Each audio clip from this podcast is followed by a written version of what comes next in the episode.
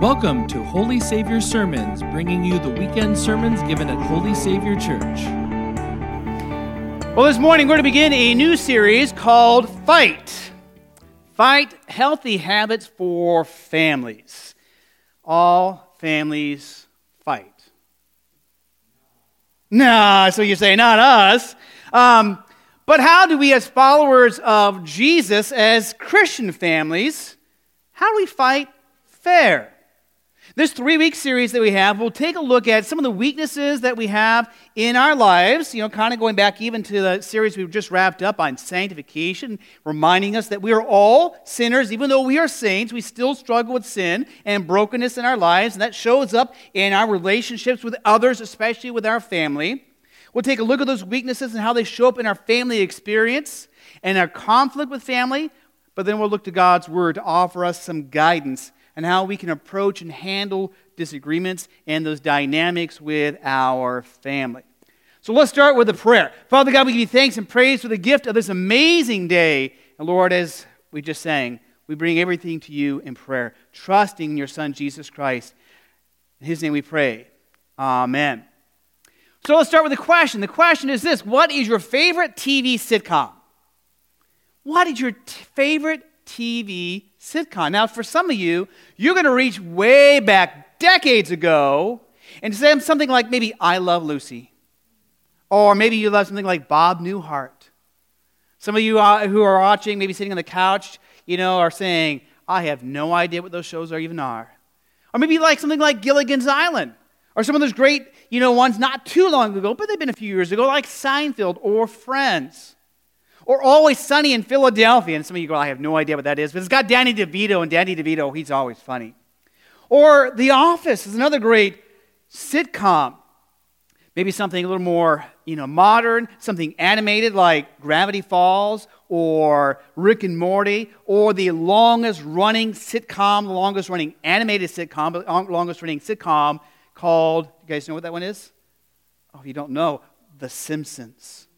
It's been on a long time. And you know, whatever sitcom that you may enjoy watching, most sitcoms tend to have some connections to one another. And one of those is the dynamics of relationships. A lot of those are family relationships. And of course, it makes fun, it highlights some of the sometimes unique frustrations and challenges of living together in a household, as being together as people.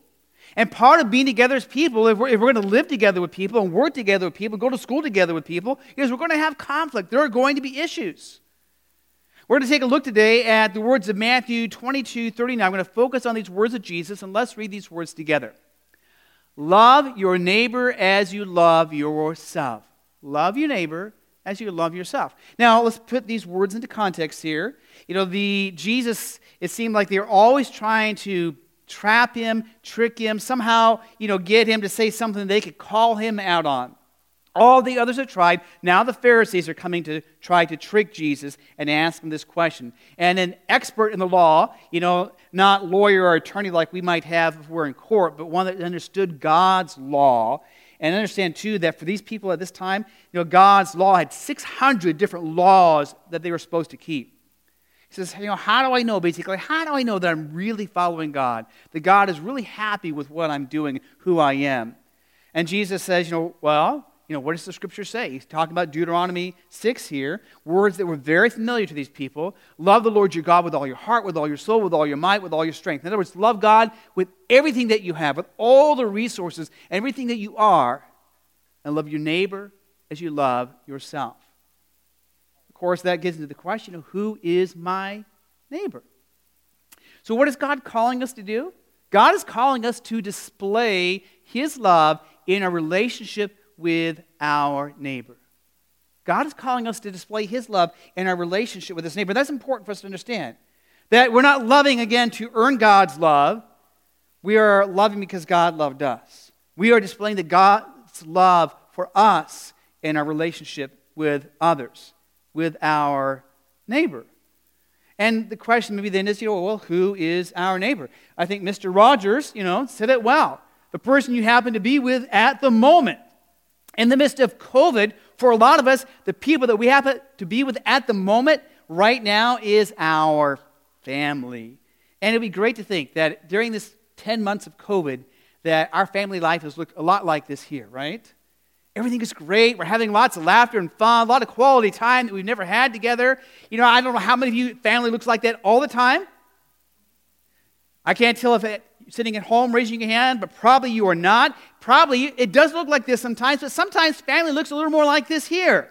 There's quarreling and there's fighting and there's arguments and there are people going to their own corners, getting ready like a boxing match to kind of go at each other.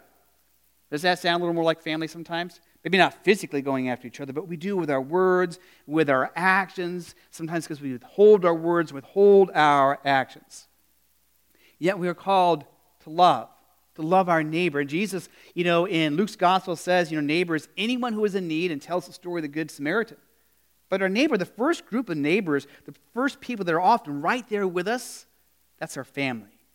Whether that is, you know, our, our spouse or our children or our parents, our siblings, we live together, and especially during these last 10 months of living together in this time where we haven't done much else with all the stress that's going on with the pandemic and with you know, politics and some of those other things, that you know, we feel this stress as it enters our households and our relationships.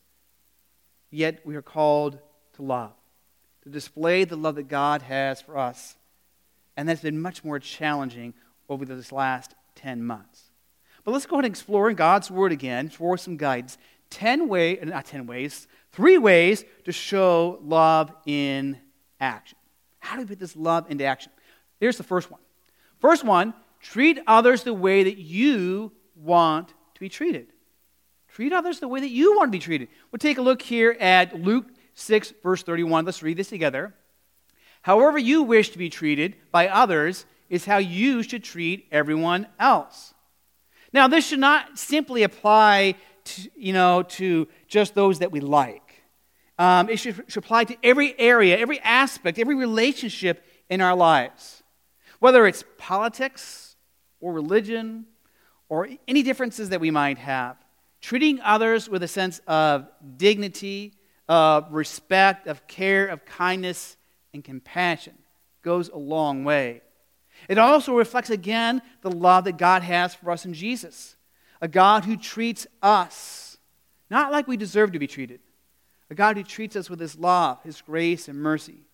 As Paul says in Romans 5, you know, God loved us while we were still sinners, not when we were being the best son or daughter or mother or father or husband or wife or brother or sister. God loved us while we were still sinful we treat others the way that we want to be treated. And most of us, most of us want to be treated with love and respect and care. Number two, Number two is we, we enter into conflict with humility. I don't know about you. I know me. Um, most of us probably, we don't enter into conflict with humility. We enter into conflict with what? I am right and you are what? You are wrong. I, does anybody do it differently than that? I mean, unless your brain kind of says, I'm going to do this with humility. I heard the pastor's sermon. I'm going to do it this way. We enter into like, I'm right, you're wrong, and I'm going to prove that you are wrong because I know you're wrong because I am right. And we do this in all of our relationships. We can do this, you know, in person, we can do this online, and we can have these kind of arguments and disagreements. And that even feeds back to the first one. We're not treating each other with respect and love and care and kindness, but enter into conflict with humility. We'll take a look here at Deuteronomy 5, verse 20. This is the eighth commandment. In our Lutheran tradition and some of the other Christian traditions, it's the eighth commandment. Some other traditions, it's called the ninth commandment. But let's read this together. You should not give false testimony against your neighbor. Now, when we first hear these words, giving false testimony or bearing false witness, what comes to mind is kind of like the courtroom. You know, you're standing there and you're going to tell the truth, you know, in the courtroom. But see, Scripture really expands beyond this simple understanding. And even for those who, who grew up and, and, and, you know, studied the catechism, Luther's catechism, and, and Heidelberg catechism is another one from another Christian tradition that says some very similar things, that bearing false witness is more than just not lying about somebody. It's understanding that we, we put the best construction on who they are and, on what they say. That we, we look at them and we say, you know what, if I'm going to hear their side of the story, I'm going to actually listen. I'm going to value them and treat them in love and not just make assumptions. I'm not going to necessarily assume that I'm just right, but I'll enter into this conflict with humility. And again, conflict, because conflict is natural. I mean, I've had sometimes people say, oh, we don't ever have a conflict, or a couple sometimes come meet with me for you know, marriage coaching before they get married. Pastor, we never fight. That's not a, it, usually after that words they fight because I'll poke them in some way. Um, because conflict is natural. But how do we fight fair? And how do we fight with love? Because we're going to disagree with each other. And how do we resolve this conflict in love? And part of the way we do that is with humility. Again, reflecting even our Savior Jesus Christ, who humbled himself, the one who was right, and the one who loves us with an everlasting love. So we treat people the way that we want to be treated, talk especially about our family. We enter into conflict with humility. And then, third, we love people right where they are. You love people right where they are. You love people because they're family. We love people because God loved them, even if they're annoying and frustrating, even if they don't agree and think like we do. God loves them as God loves you. Let's take a look here at the words from 1 Corinthians. And this is kind of the opening words that leads us into 1 Corinthians 13, which is often part of a wedding sermon and a celebration of love. We read together. If I speak in the tongues of men or of angels, but do not have love, I am only a resounding gong or a clanging cymbal. If I have the gift of prophecy and can fathom all mysteries and all knowledge, and if I have faith that can move mountains, but do not have love, I am nothing. If I give all I possess to the poor and give over my body to the hardship that I may boast, but do not have love, I gain nothing. Of course, he goes on to say, love is what? Love is patient. Love is kind. It goes on to really explain what this love means. And it's easy to see that on a wedding day, but begin to say, what does it mean for me to live this kind of love with my neighbor? What does it mean for me to live this kind of love with my family?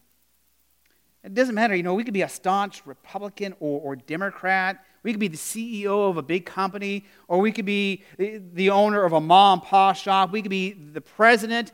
We could be that person who seems like a nobody, or we could have thousands or millions of followers on social media. If we don't have love, we have gained nothing. Paul says, you know, that love, love is the greatest. Because that love reflects the gift of love that God has given to us in Jesus Christ.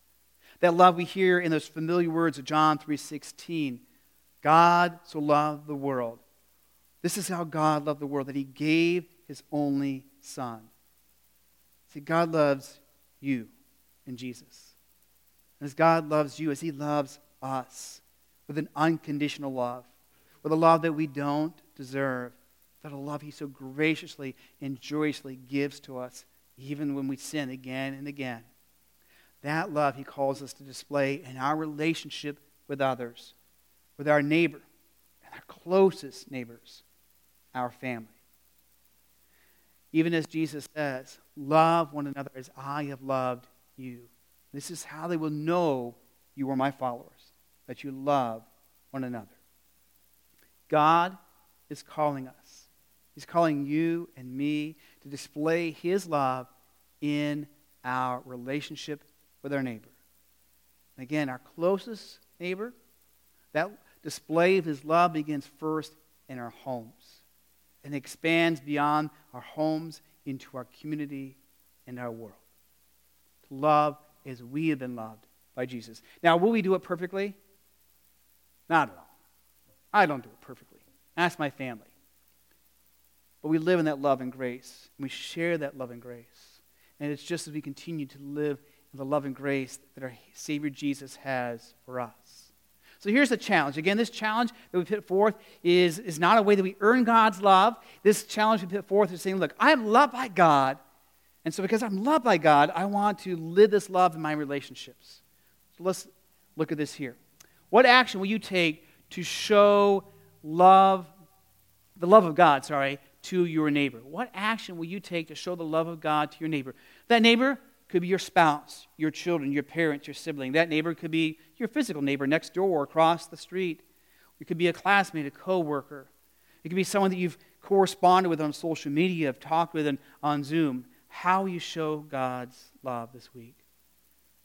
And most especially, how you live in God's love. Live in His grace, in His forgiveness, knowing that you are loved by the God of the universe. Let's pray. Lord God, we give you thanks and praise for the gift of your amazing love and grace, a love, the Lord, that we do not deserve, but a love you give to us in Jesus. Holy Spirit, we pray that as we live in this love, this love that we have is not just a love that we have from our God, but it's a love that shapes and forms our love, our attitudes, our actions, our relationships, so that we love as we've been loved. Lord, help us to grow in the love that you have for us in faith and help us in that same faith to live and share that love with one another. We pray this, Jesus, in your powerful name. Amen. For more information about Holy Savior, including service times and location, please visit holysavior.org. Thanks for listening, and until next time, God bless.